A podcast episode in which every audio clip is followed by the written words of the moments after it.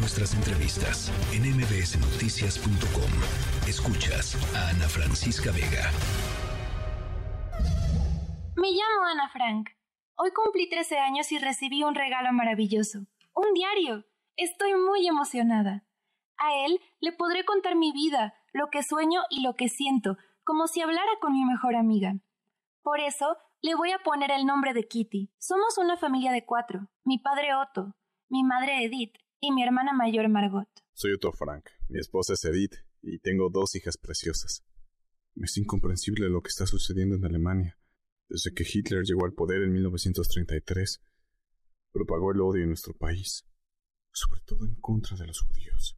A partir de entonces se nos prohibió ejercer nuestras profesiones, entrar a las universidades, ocupar puestos públicos e incluso tener negocios propios. Por eso tomamos la difícil decisión de huir a Ámsterdam. Nuestro proceso ha sido muy... Bueno, pues llega al maravilloso Museo de la Memoria y Tolerancia aquí en la Ciudad de México, la exposición temporal Ana Frank, Notas de Esperanza.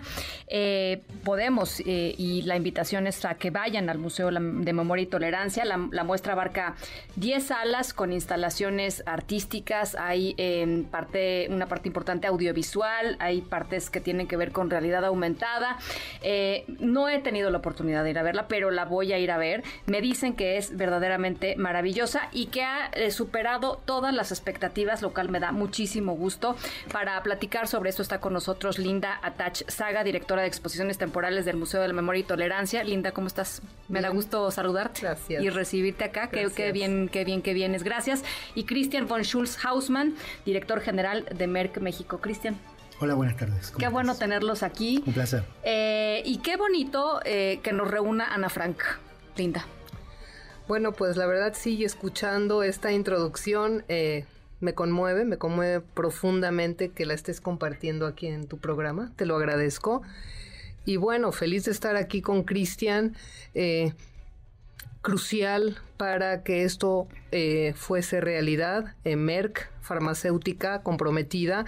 Y bueno, el museo muy feliz de haber conseguido traer desde Ámsterdam pues este legado de Ana Frank eh, que nos ha sorprendido, eh, que nos ha llenado de público nuevo, eh, en donde en realidad como bien pues lo ha proclamado el museo, estamos luchando en contra del odio, en contra de la discriminación, pero qué mejor que la voz de Ana Frank para, para dar el ejemplo. Sí, es un, es un homenaje, por supuesto, a las víctimas del holocausto, un homenaje a, las, a los sobrevivientes que han logrado compartir las historias y que a partir de, de, sus testimonios hoy nos enteramos de todo lo que vivieron y de todo lo que no se debe de repetir y también de la gente que los protegió, ¿no? La gente que, que estuvo ahí este, alrededor de eh, instrumentalmente también para, para protegerlos. ¿Qué es para ti, Cristian, este, esta exposición? Sin duda, yo creo que, como lo dice el nombre de la exposición, es una nota de esperanza. ¿no?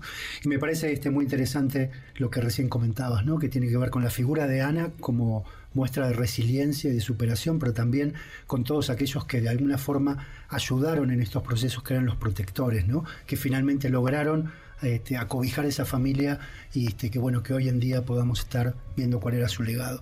Y me parece también que, que, tomar esta experiencia del pasado, pero sobre todo con una mirada hacia el futuro, es decir, qué nos deja y qué podemos hacer con nuestra sociedad, sobre todo con nuestros niños para el futuro, ¿verdad? Hay una, porque además hay una, una, pues una tendencia muy preocupante desde mi punto de vista en muchos lugares del mundo como a regresar a los discursos de odio, a, al, ellos y ustedes y nosotros y no nos juntamos y a señalar a, los otros por distintas condiciones, ¿no? Religiosas, raciales, lo que tú quieras. Eh, y, es importantísimo este mensaje, que es el mensaje del museo, ¿no? Eh, eh, hoy, en, a través de Ana Frank, pero en realidad el mensaje del museo es ese, ¿no? Sí, sin duda. Y bueno, además, eh, ¿qué nos deja Ana Frank? Y si tú te pones a revisar sala por sala de la exposición, que bueno, sirve, te la narro un poquito, tenemos una línea del tiempo eh, que ahonda, pues, cómo vivía la familia antes de la guerra y cómo una guerra puede... Eh, llevar a una familia a decisiones que jamás pensó tener. Sí, sí. Eh, ¿Qué implica refugiarse? ¿Qué implica huir? ¿Qué implica dejarlo todo para salvar la vida? pero también qué implica para una niña que decide abrazar la esperanza, eh, en tiempos de hostilidad se pone a escribir, se pone a confiar en la bondad de los demás. Eh, sabe, sabe la situación, conoce la amenaza, la siente, la ve.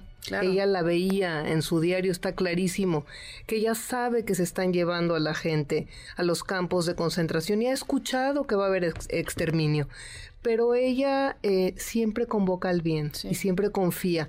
Y yo creo que es con lo que nos tenemos que quedar. Y como bien dices, los discursos de odio están con todo, los estamos oyendo en todos lados, tristemente en las mismas campañas políticas.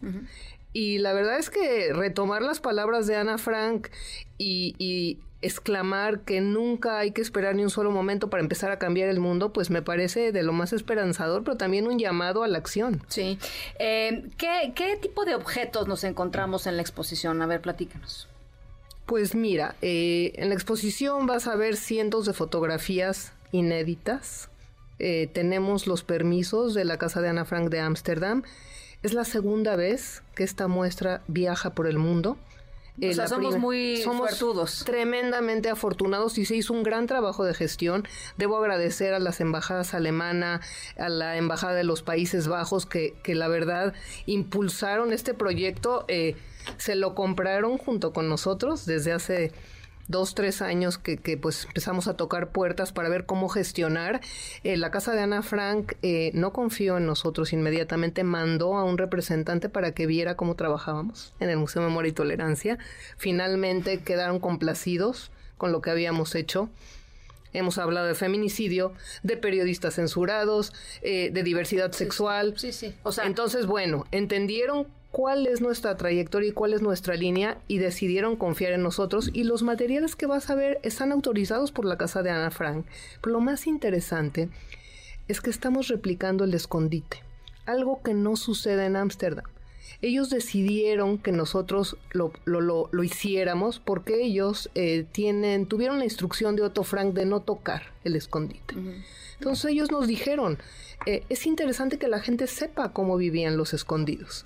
Entonces es muy, es muy eh, conmovedor ver al público cruzar el comedor en donde convivían los escondidos, eh, ver el baño que no podían usar más que de noche, acceder a la habitación de Ana, eh, ver cómo tenía ahí los pósters del cine.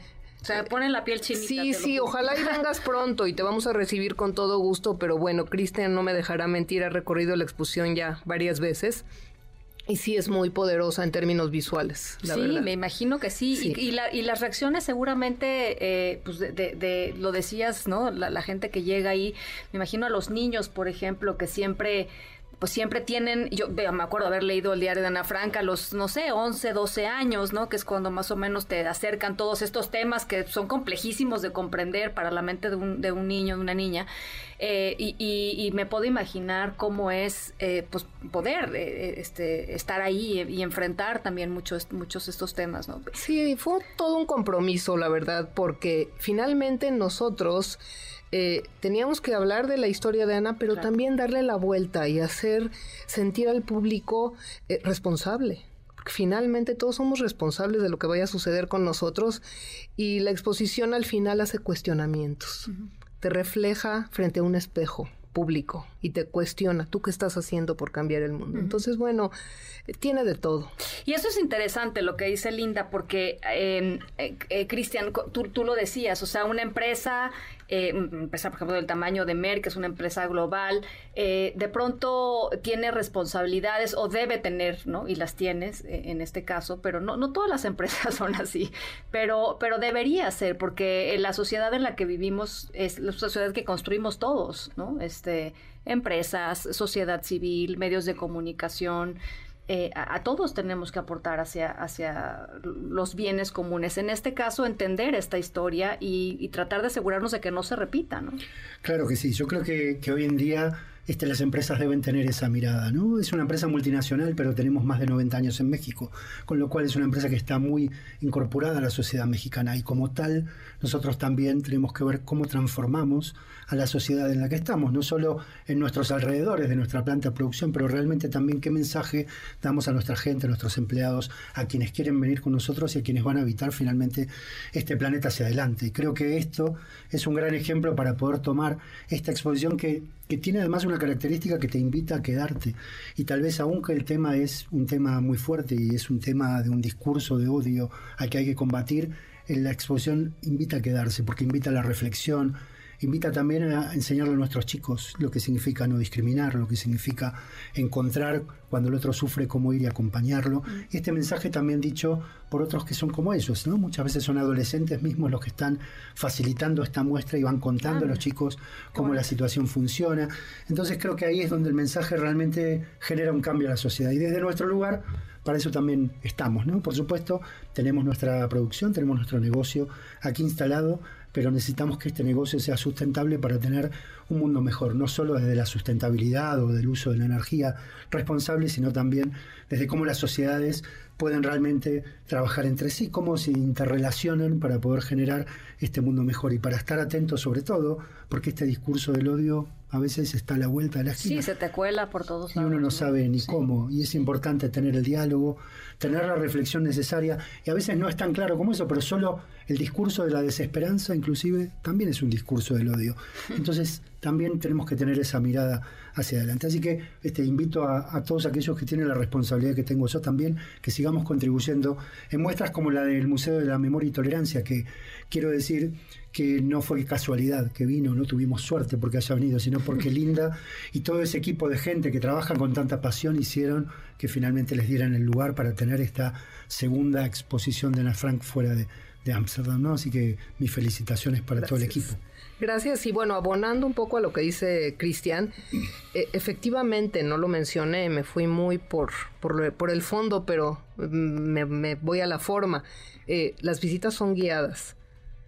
Es importante, son grupos eh, pequeños, las visitas son guiadas, son muy jóvenes los guías, los estuvimos capacitando con muchos meses se metieron al tema.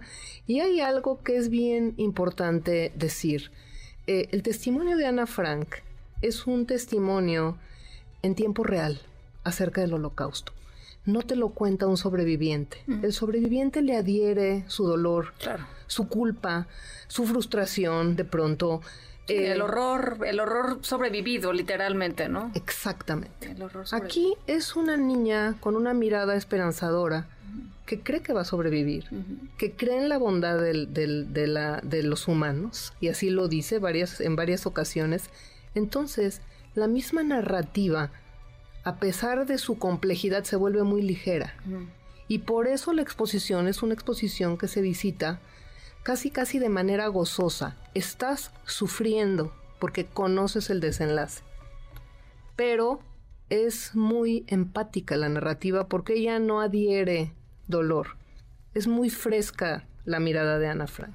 Oye, a ver, eh, cuando, cuando son, cuando uno se enfrenta, digamos, a estos personajes como Ana Frank o a, libros fundamentales en la, en la historia, digamos, del pensamiento humano, de repente los lee tres o cuatro veces a lo largo de su vida y cada vez que lo lees algo diferente te queda, ¿no? O sea, algo, algo diferente te llama. Eh, Ana Frank es un, el diario de Ana Frank es uno de ellos. Para ti hoy, ¿Quién es Ana, Linda? ¿Cómo me ha enseñado? Te lo digo, ¿cómo me ha enseñado?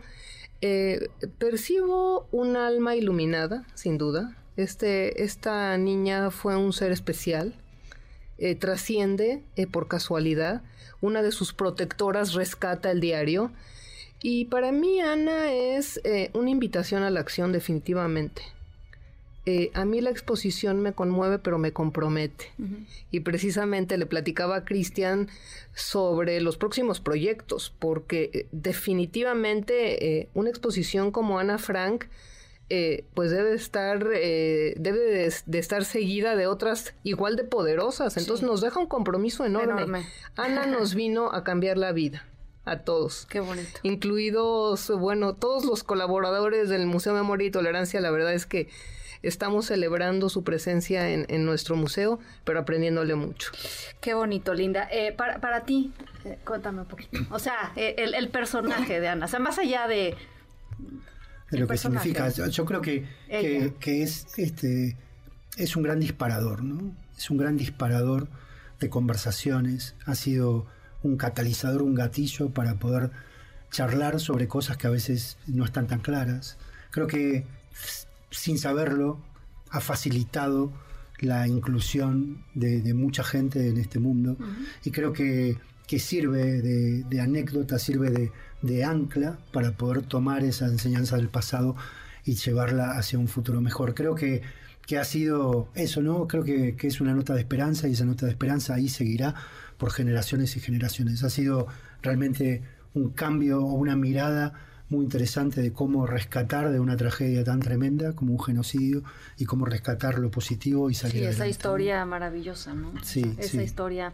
A ver, eh, la gente que tenemos 10 pases dobles, eso está buenísimo para Bienvenidos. para, la que vayan a visitar la exposición eh, Ana Frank Notas de Esperanza, lo único que tienen que hacer es mandarnos un mensaje al nuestro WhatsApp 5543-77125 eh, diciéndonos nada más pues que quieren ir, su nombre completo y la producción se va a comunicar con, ustedes para darles indicaciones. Está abierto de martes a eh, domingo, ¿no? Sí, claro. De martes a domingo. O sea, como, buen museo solo cierra los buen museo, solo cerramos los lunes y quisiéramos abrir para recibir a más gente. Entonces, a partir de las... No de, la mañana. De las... Eh, exacto. De martes a viernes de 9 a 6. Exacto. Y fines de semana de 10 de la mañana a 7 de la noche. Hay que, supongo que hay que hacer Sí, sí, pueden, por supuesto, pueden comprar sus boletos en línea. Eh, se pueden meter a la página del museo eh, www.myt, Museo Memoria y Tolerancia.org.mx y bueno, los esperamos. Bueno, pues eh, felices de contar con su presencia. Estoy segura que va a ser una, eh, una expo. ¿Cuánto tiempo va a estar? Pues es excelente tu pregunta porque bueno, la exposición está planteada hasta fines de este año. Okay pero ha sido tal la exigencia y, la aceptación del público que, vamos a ver qué sucede. A ver si se puede... Capaz que la prolongamos. Ya nos ha sucedido con otros proyectos como eh, la famosísima exposición LGBT más Identidad, Amor y Sexualidad, que acabó prolongándose seis meses. No la podíamos cerrar. y la cerramos con dolor, porque seguía llegando el público y bueno, otra exposición feminicidio en México ya basta, que también la prolongamos. Entonces, creemos que, que Ana Frank va a tener este mismo camino, pero aún no lo sabemos. Así que ya vengan a verla, estamos esperándolos y bueno, pues felices. Muchísimas gracias. Gracias Linda, Cristian, gracias por, eh, pues, por venir aquí al estudio y platicar con nosotros. Está hecha la invitación. Muchas gracias. Gracias. Gracias y bienvenida. Muchísimas gracias. Noticias.